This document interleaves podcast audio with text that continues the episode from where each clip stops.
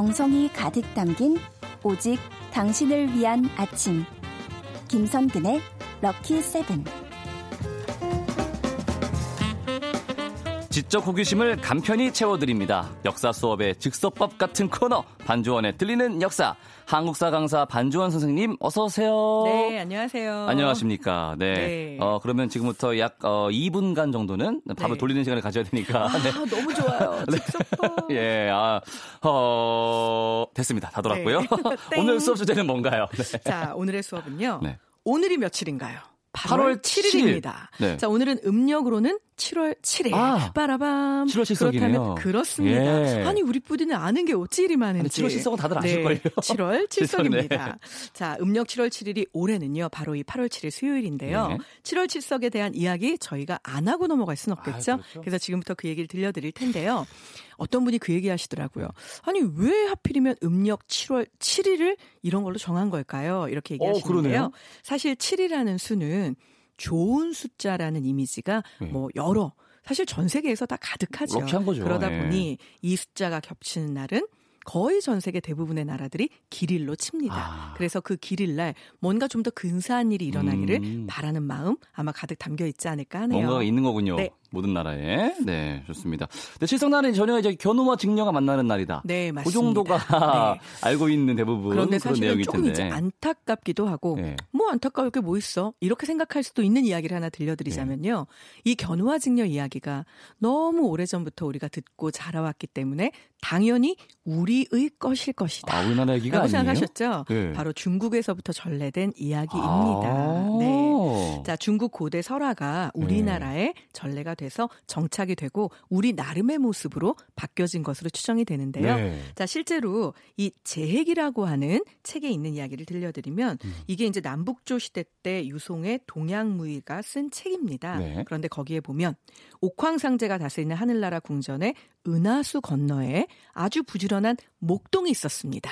그 목동의 이름은 누굴까요? 견우. 그렇죠. 네. 견우야 잘 있니? 이 네. 견우인 거죠. 그렇죠. 그렇죠. 자 그리고 옥황상제는 이 견우가 너무 부지런하고 너무, 너무 착하고 네. 너무 성실해서 그래서 손녀인 이 여인을 소개해 준 것입니다. 아, 징녀네요. 그렇죠. 배를 잘 짜는 그러니까. 우리 징녀는 네. 알고 보면 옥황상제의 손녀인 것이죠. 음, 금수저인데요? 네. 그래서 이제 이 둘은 결국 로얄 패밀리가 되었죠. 네. 둘은 결혼을 합니다. 그런데 좋아요. 문제는 네. 서로 너무 사랑했던 거죠. 거기까지도 좋아요. 네. 그런데 사실 금수저이다 보니 너무 사랑했는데 뭐 딱히 먹고 사는 고민 안 했나 봅니다. 두 사람은 본인들이 하던 일을 전폐하기 시작을 하죠. 아. 네. 결국 하늘나라에서 그 열심히 소를 몰고 농사를 네. 지어주던 목동 견우는 더 이상 소를 몰지 않고 그렇게 열심히 배를 짜던 우리의 직녀는 더 이상 배짜기에 종사를 하지 않고 장인의 그냥... 손길로 한 땀 한 땀 옷을 만들어야 되는데 안 만드는 거죠.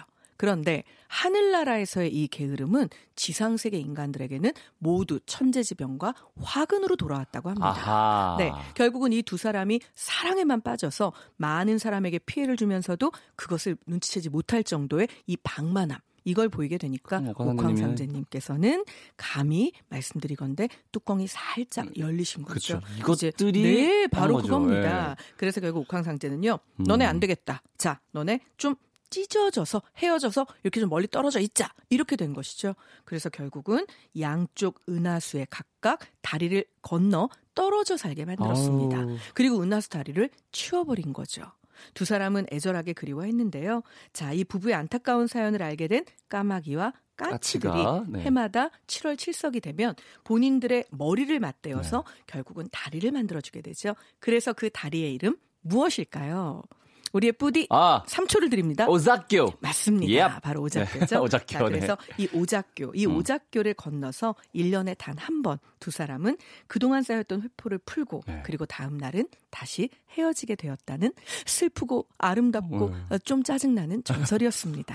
그때 흘린 눈물이 막 비가 돼서 내린다 막 이런 얘기가 들었던 것 같아요. 아니 방금 그 얘기를 하려고 했는데. 아, 그래, 아, 그래요? 네. 그래서 네. 정말로요. 7월 7석에는 주로 비가 많이 내린다고 합니다. 오. 자, 그런데 물론 이유는 과학적으로 있습니다. 이제 보통 7월 7석 정도 되면 오늘도 당장 8월 7일이잖아요. 네. 이제 어느 정도 더위가 사실 정점을 찍으면서 살짝 그러니까 이게 분명히 덥죠. 네. 참 무덥습니다. 그런데 웃기는 게 무더운데 그 속에서 언뜻 언뜻 가을이 느껴지기도 하는 이게 참 묘하거든요. 살짝 애매한 예. 그런 느낌이죠. 네, 그래서 예. 분명히 무더우나 가을이 그리 멀지 않다는 생각을 하면서 무더운 그러다 보니 그 끝자락에 장마까지 다 지나가고 나면서 이제 소나기가 내리기도 하고 이렇게 간간히 또 비가 비치게 음, 되거든요. 네네네. 이것을 우리 조상들은요 칠석 물이라고 불렀습니다. 아. 칠석날 내리는 빗물이란 뜻도 있고요. 예. 칠석에 내리는 눈물이라는 뜻도 있는데요. 그리고 무엇보다도요.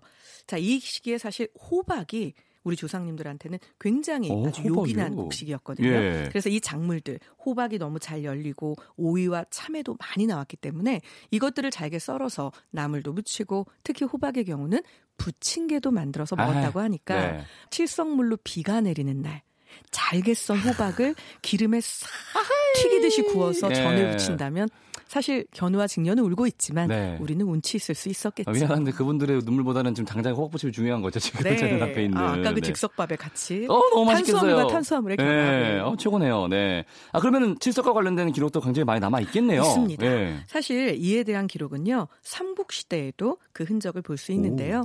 자 안타깝게도 지금 남한에는 남아 있지 않지만 음. 고구려의 고분 가운데 북한 평안남도 남포시 강서구에 가면 덕흥리 고분 벽화가 있습니다. 네. 그런데 이 벽화에는요 놀랍게도 고구려 벽화잖아요. 네. 견우와 직녀를 그린 벽화 그림이 그대로 남아 있습니다. 신기하네요. 네. 그래서 이걸 이제 사진으로 사실 우리나라에 있는 많은 학자분들이 또 연구를 하셨겠죠. 예. 그래서 이 부분에 대해서 서울교육대학교에 있는 사회교육학과 교수님 가운데 임계환 교수님이라고 네. 계시거든요. 그분은 또 이 그림에 색다른 의미를 부여하기도 어머, 하셨습니다. 어떻게요? 그림 속에 보면 누가 봐도 덕흥리 고분의 주인으로 보이는 굉장히 지체 높고 신분 높은 귀족 남자로 추정되는 사람의 모습이 있습니다. 네. 그런데 그 사람의 옆자리가 비어 있는 거죠. 거기에 보통은 어, 아내가 그렇죠. 들어가 있어야 예. 되잖아요. 그런데 사실 다른 벽화에는 아내와 함께하는 많은 장면들이 음. 있습니다. 그런데 실제 시신이 모여진 것으로 추정되는 안실에는 그 아내의 자리가 비어 있는 거죠. 음. 그리고 견우와 직녀의 벽화가 천장을 채우고 있는. 네. 자 그렇다면 이것을 연결해서 이 교수님 뭐라고 말씀하셨을까요? 아, 그러면은 실제로도 아내가 뭐 좀. 이 남자가 네. 죽어서 묻혔을 때 아내는 아직 살아 있었던 거고 우리 언젠간 꼭 다시 만나 견우와 직녀처럼 이라는 마음을 담아서 이 벽화를 그린 것은 아닐까 이렇게 학자들은 추정을 네. 하기도 했습니다. 굉장히 스토리가 로맨틱해지는데요, 네. 갑자기. 그리고 그 사실은요. 네. 고려 시대에 처음에는 둘은 사랑으로 출발한 것은 아니었습니다. 절, 정략 결혼이었죠. 네. 엄밀히 말하면. 하지만 그들의 끝은 사랑이었습니다. 아, 고려 최고의 로맨스가이기도 하고 네. 정말 아내를 향한 절절한 사실은 사랑의 마음을 읊조렸던 애처가이기도 한이 네. 남자 반원의 자주개혁 정치를 표방했던 누구일까요? 우리의 뿌디 반원, 반원, 반원, 반원. 공- 뭐, 원나라를 싫어하면 공민왕. 그렇습니다. 바로 공민왕인데요. 네. 자, 이 공민왕의 아내는 노국공주였죠. 노국공주. 자, 고려의 공민왕은 이 왕후와 더불어서 칠성날 궁궐에서 견우성과 직녀성에게 제사를 지내고요. 백관들에게 그 선물로 녹봉을 좀 주고 보너스를 줬다. 네. 이런 기록도 있고요. 조선 시대에는 궁중에서 잔치를 베풀고 오. 성균관 유생들에게 7월 칠석 기념 과거 그래서 특별 과거 시험을 치루었던 기록도 심지어 발견이 됩니다. 어, 되게 중요한 거죠. 네. 네, 맞습니다. 입건할 수 있는 거니까. 그렇죠. 네. 아니 이제 거기는 그렇고 일반 네. 백성들도 이렇게 좀 아름답고 슬픈 사랑 얘기가 있으면은 그렇죠. 여러 가지 좀 풍속이 생기잖아요. 있습니다. 예. 있습니다. 자, 일단은 우리 요런 이제 사랑 이야기에 가장 감동을 먹는 건 과거나 지금이나 우리 청소년들이겠죠. 아, 그렇죠. 예. 네. 자, 그러면 이제 막 풋풋하게 감성이 성장하는 우리. 아동, 청소년, 네. 전국적으로 이곳에서 신분에 관계없이 공부했습니다. 아, 두 글자, 서당, 뭔 당일까요? 서당, 바로 서당. 네, 그렇죠. 서당이죠. 서당입니다. 서당이죠. 네. 이 서당에서는요, 칠성날이 되면 우리 서당배 시집기 대회. 아. 자, 그래서 이 견우와 직녀의 사랑 이야기를 예. 놓고 너희가 한번 시를 지어 봐라. 자, 이렇게 해서 시집기 경연 대회를 거의 대부분 이야, 했고요. 네. 또 이날 아까 말한 칠성물이라고 하는 비가 내리고 나면 그 전이나 후로는 날씨가 쨍 하고 맑았겠죠. 네. 그래서 그 맑게 개인 날 옷과 책을 햇볕에 널어서 말리는 음. 폭 의 또는 폭서라고 부르는 풍속이 있는데요. 네. 이것을 하기도 했다고 합니다. 네. 자, 이에 대한 자세한 기록은 동국세 시기를 살펴보시면 음. 아, 우리 조상들이 이런 것도 했구나. 재미있게 보실 수 있을 거고요. 또 하나, 아까 우리의 직녀는 하늘나라에서 직업이 뭐였던가요? 어, 배 짜는 분. 맞습니다. 네. 자, 그렇다면 그 직녀를 본받아서 현실 세계 속에 여인들도 예. 길쌈하고 바느질하는 솜씨를 비교하는 경진대회가 열렸습니다. 오, 누가 누가 더 네, 바느질 잘하나. 맞습니다. 네네. 그것을 우리는 걸교라고 이야기를 하는데요. 근데 이게 그냥 경진대회가 아니고요. 저한테 정말 어마어마한 바느질 솜씨를 좀 주세요. 걸교할 때 걸자는요. 흔히 우리가 구걸하다라고 할 때 걸자거든요. 아, 네. 제발 저에게 정교한 바느질 솜씨를 주세요. 일단 먼저 기원을 하고 그렇게 얻은 바느질 솜씨로 경연을 해야 되겠죠. 아. 그래서 이 걸교라는 풍속은요. 네. 참 재미있게도 지금 보고 있는 직녀를 제사 지냅니다. 아. 그래서 칠성날 새벽에 부녀자들은 아까 참외나 오이, 호박이 참 잘 된다고 했잖아요. 그렇죠. 참외와 오이 등등을 제사상에 올려놓고 거기서 절을 하면서 바느질 솜씨를 좋게 해달라고 빕니다. 자 네. 그리고 이제 들어와서 잠을 다시 청하겠죠. 그날 저녁에 하룻밤 지나고 나서 자 그 참외하고 오이를 이제 하룻밤 그대로 제사상에 올려놨잖아요. 예. 거기에 만약 거미가 거미줄을 치게 되면 네. 자 길쌈하고 연결되죠 우리의 아, 거미줄 예, 예, 와 예. 나는 이제 왔다 가셨구나 예, 그렇죠 왔다, 왔다 가셔서 예. 정말 이제 엄청난 솜씨를 갖게 되겠구나 기뻐했다고 하고요 또 그 거미줄이 없는 경우에는 올해도 나는 꽝이란 말인가 이렇게 해서 좀 슬퍼하기도 했다고 야, 합니다. 약간 복불복인데 그런 느낌이 있네요 또. 네, 그렇죠. 네, 좋습니다. 노래 한 곡을 듣고 칠성 얘기 더 들어볼게요. 원모 찬스의 널 생각해. 음악이 좋은 방송 KBS 이라디오 김성근의 럭키세븐 반주원에 들리는 역사 함께하고 계십니다. 음력 7월 7일 칠성 얘기 더 들어볼까요? 네. 네. 아, 그럼 조상님들은 칠석 관련 속담도 있겠네요. 이 정도면 아, 또. 맞습니다. 예. 자, 이거의 뜻은 뭔지 우리 뿌디에게만 좀 물어볼까요? 네. 안 보고 안 보고 한 까마귀도 7월 칠석은 안 잊어버린다. 어, 까마귀는 오비이락밖에 모르는데. 그렇다면 이제 리얼리티를 살려서 예. 예, 어투를 야, 까마귀도 7월 칠석은 안 잊어버려. 자, 예를 들면 남자친구 여자친구인데 우리 뿌디가 남자친구인 예. 거예요. 자, 만난 지 100일째 되는 날입니다. 예. 여자친구 두근두근 기대했겠죠. 예. 그런데 우리 뿌디가 홀랑 까먹은 까먹었죠. 거죠. 그럴 때 여자친구가 하는 말, 야, 까마귀도 7월 칠석은 안 잊어버려. 넌 까마귀만도 못하니? 이런 뜻인 거죠. 아. 자, 결론은 이렇게 중요한 사실, 이렇게 중요한 날짜는 명심해서 절대 잊지 말아야지. 어찌 이것을 잊을 수가? 이런 뜻의 속담인 그렇죠. 거죠. 자, 그때 또 있고요. 오, 오. 그렇다면 요거는 뭘까요? 네. 자, 미리 말씀드리지만 대가리라는 말이 동물이나 짐승에 붙을 때는 그 짐승의 머리를 말하는 표준어입니다. 네. 절대 욕이 아닙니다. 네. 칠성날 까치 대가리 같다라는 말은 뭘까요? 아... 칠성날 아, 대가리 같다. 어, 네, 칠성날에는 까치가 머리가 벗겨지죠. 그렇습니다. 밟으니까 머리를. 맞습니다. 예. 그렇다면. 근데요. 예. 거기까지네요. 다 거기까지. 네. 자, 실제로요. 이게 네. 이제 많은 정말 전국에 100만 100만일까요? 더 많을 수도 있을 텐데 예. 탈모인 분들에게는 너무 죄송하오나 조상님들이 하신 말씀이 네, 저희가 하는 말이 아닙니다. 절대로. 겁니다. 네. 네. 아, 그리고 이제 사실 조상님들이 아니 왜 탈모인한테 야, 너는 이게 칠성날 까치머리 같아. 너무 하는 거 아니야? 자, 우리 까치와 까마귀 다리를 만들어줬죠. 예. 견우와 직녀는 그것을 사뿐히 지려밟고 갔을 텐데 그쵸. 본인들은 사뿐하지만 까치까마귀 입장에서 사뿐하지 않았을 네. 겁니다. 사람들인데. 네, 그래서 이제 머리에 털이 빠지게 되는데요. 네. 실제로 칠성날이 지나고 나면 이제 눈에 띄게 털갈이를 하면서 이 머리 쪽에 털이 빠지게 됩니다. 음. 그래서 머리가 너무 많이 빠져서 엉성한 모양을 사실은 빗대어서 아. 야, 너 칠성날 까치머리 같아라고 했는데요. 아니 조상님들은 왜 딱 집어서 탈모인에게 이런 말을 했을까? 실은 과거에는 좀 더 큰 이유가 있었습니다. 아, 있어요? 네. 지금은 우리 이제 머리가 좀 빠지게 되면 뭐 치료를 받을 수도 그쵸. 있고요. 사실은 화끈하게 밀어버려서 오히려 시원해 보이는 분도 음. 계시고 또 밀었는데도 미남인 분들 뭐 많이 계시잖아요. 예. 그런데 아시겠지만 조선시대에는 어. 남자들의 머리로 무엇을 해야 했나요? 상투를 틀어야 맞습니다. 네. 자, 그런데 이 상투라는 것을 틀 때도 적당히 머리가 있어야 이게 모양새가 났겠죠. 네. 네. 그런데 탈모가 되면 당시에는 가발을 올린다 해도 이것들이 너무나 비쌌고 네. 말총으로 된 망건을 써서 가린다 해도 또한 말총으로 된 망건의 가격이 너무 비쌌습니다. 예. 결국 양반들은 여러 가지 방법이 있었지만 서민들은 머리카락이 빠지게 되면 대책이 없었던 그대로, 거죠. 예. 네, 그래서 그 초라해 보이는 음. 모습을 이렇게 빗댄 속담까지 생길 정도였던 겁니다. 네, 아, 마지막에 좀 씁쓸해졌네요. 갑자기. 네. 그럼 요즘에 우리의 어떤 삶 속에서는 7월7석이 어떻게 좀 남아 있을까요? 축제로 남아 있죠. 아, 페스티벌이죠. 예. 자, 어쨌거나 사랑하는 두 남녀가 1년에 한 번 만난다는데 네. 이게 나쁜 일일 순 없잖아요. 음. 자, 실제로 대전에 살고 계시는 분들은 아마 견우직녀 축제 경험해 보신 분도 많을 거고 또 주변 지역에서 이 축제를 같이 즐기러 대전을 방문하신 분도 많으실 겁니다. 네. 실제로 2006년부터요. 매년 8월에 이 축제를 개최하게 되는데요. 자, 대전에 견우직녀 다리가 있습니다.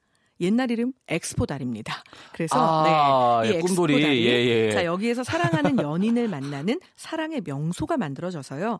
전통적인 요소랑 현대적인 요소가 조화를 이루면서 축제로 자리매김을 하게 됐고요. 네. 또한 군데 이 견우직녀의 설화와 관련된 다리 오작교가 오작교. 같은 이름으로 남아있는 곳이 있습니다. 자, 그런데 이 동네가 어딘지는 제가 우리 뿌디에게 다짜고짜 어, 퀴즈를 어디가요? 내볼까 합니다. 어디에요? 어디에요? 어디에요? 이제 벌써 막 청취자분들 중에 네. 어, 저 그 동네 살아요 이런 분들이 계실 거예요. 네. 자, 우리 뿌디 맞춰보세요. 네, 오작교. 우리 지금 사랑 얘기를 하고 있죠. 사랑. 자, 사랑하면 서양에는 로미오와 줄리엣이 있고요. 예. 바로 우리나라에는 이들이 있습니다. 16밖에 되지 않았지만 네. 그때의 순수한 사랑은 신분도 뛰어넘었고 변사또의 횡포도 아하. 뛰어넘었죠. 아이. 그들의 이야기가 곁들어 있는 네. 이 동네와 아이. 그들은 누구일까요? 아니 그러면은 어 일단 춘향전이네요. 네. 이몽룡 성춘향 그리고 맞습니다. 지역은 남원이겠군요. 딩동댕 네. 그렇죠. 바로 이 남원. 네. 남원에 가면 견우직녀 설화와 관련된 또 다른 이야기와 유물, 유적 남아 있게 되는데요. 네. 자, 이제 남원에 가면 다리, 아까 말한 오작교? 오작교가 실제로 있습니다. 그래서 광안루 옆에 오작교란 다리가 있는데요. 음. 자, 우리가 알고 있는 춘향전 속에 성춘향과 이몽룡이 처음 만나 사랑을 맺은 장소가 그네, 바로 그네. 광안루잖아요. 네. 자, 그런데 이 광안루로 연결되는 다리의 이름이 오작교입니다. 아, 네. 혹시 조금 더 뭐 해주실 얘기 있으신가요? 물론 마지막으로. 있지요. 아 있군요. 그런데 또. 이 이야기는요. 항상 오늘 7월 7석의 이야기는 아닙니다. 아니에요? 자, 오늘은 8월 7일. 그럼 내일은 며칠일까요? 8월 8일. 네, 딩동댕 2019년 8월 8일은 네. 입추입니다. 벌써 가을이에요? 네. 자, 입추여서요. 아니, 뭔 입추야 이렇게 더운데 하실 수 있잖아요. 예. 제가 아까 앞섭에 말씀드렸던 게 자, 분명 무덥습니다. 하지만 어딘지 모르게 살짝살짝 가을이 네. 느껴지게 무덥죠. 까꿍까꿍 하는 거죠, 네. 가을이. 네. 아, 저 표현 역시 이 표현의 천재. 이 가을이 까꿍 하는 날 예. 바로 입추인데요. 입추는 24절기 중에 13번째 절기죠. 어휴, 그래서 사실 왔네요. 입추가 되면 뭐 우리 조상님들 여러 가지 네. 풍습들 많이 있었을 텐데 제가 여기서 한 가지 네. 들려드릴 이야기가 있습니다. 입추. 입추. 분명히 입추는 입추인데 입추. 이게 말로 읽을 때 음은 동음어입니다. 예. 그런데 뜻은 이의 다릅니다. 네. 동음 이의어 중에 아 입추의 여지가 없이 아, 빽빽하게 네. 들어찼어. 그거는 뭐. 네, 예. 너무 많은 분들이요. 그 입추가 이 입추 아니에요? 이렇게 어? 생각하시더라고요. 네. 네. 그런데 그 입추의 여지가 없다. 네. 여기에 얽힌 이야기 오늘 그냥 가을이 들어서는 무렵 입추를 맞아서 제가 의미 같으니까 네. 이야기를 건가요? 좀 예, 들려드릴까 예. 합니다. 자 실제로 이 말은요 또한 가슴이 좀 예, 울렁울렁하는 이야기를 하나 아, 품고 그래요? 있는데요. 지금부터 2000년 전 중국은 한 나라가 지배를 하고 있었습니다. 네. 한 무제는요 중국의 영토를 넓게 확장한 왕으로 엄청 유명하죠. 네. 그런데 자신의 측근만 비호하고 백성들을 억압한 폭군으로도 유명합니다. 음. 그래서 늘 이 사람 옆에는 바른 말을 하는 사람이 아니라 듣기 좋은 말만 해주는 간신배들이 바글바글하게 들끓었다고 네. 합니다. 그래서 이 때문에 소수의 간신배들이 나라의 땅을 독식하고 자장농은 소장농이 되고 또 백성은 노비가 되니 살기가 너무 어렵다. 그래서 이제 백성에게는 송곳 하나도 그렇죠. 꽂을 만한 땅이 없구나라는 아. 시를 당대 최고의 충신이 남기게 됩니다. 바로 송곳. 동중서라는 동중서. 어진 선비가 예. 이 글을 남기게 되는데요. 결국 송곳 꽂을 만한 땅 이것을 한문으로 바꾸면 입추여지라는 그렇죠. 한자가 예. 됩니다. 남- 남은 땅이구나 네. 여지. 그래서 입추의 여지가 없다. 송곳같이 가느다란 꽃챙이조차도 박을 만한 땅이 없다. 네. 예, 이런 뜻이 된 것이죠. 아, 저는 그냥 입추 여지가 없다 보면 약간 뭐가 많이 빽빽해가지고 더 이상 네. 뭐가 들어갈 자리가 그쵸. 없다라는 뜻인 예. 줄로만 알았는데 또 실제로는 송곳 하나도 꼽을 네. 만한 땅이 백성에게 없다. 이런 얘기도 한탄스러운 좀, 이야기였습니다. 네, 숨어 있었네요. 네. 좋습니다. 자, 실석 그리고 입추까지 짚어봤습니다. 선생님 오늘 수업도 너무 잘 들었습니다. 안녕히 가세요. 네, 감사합니다.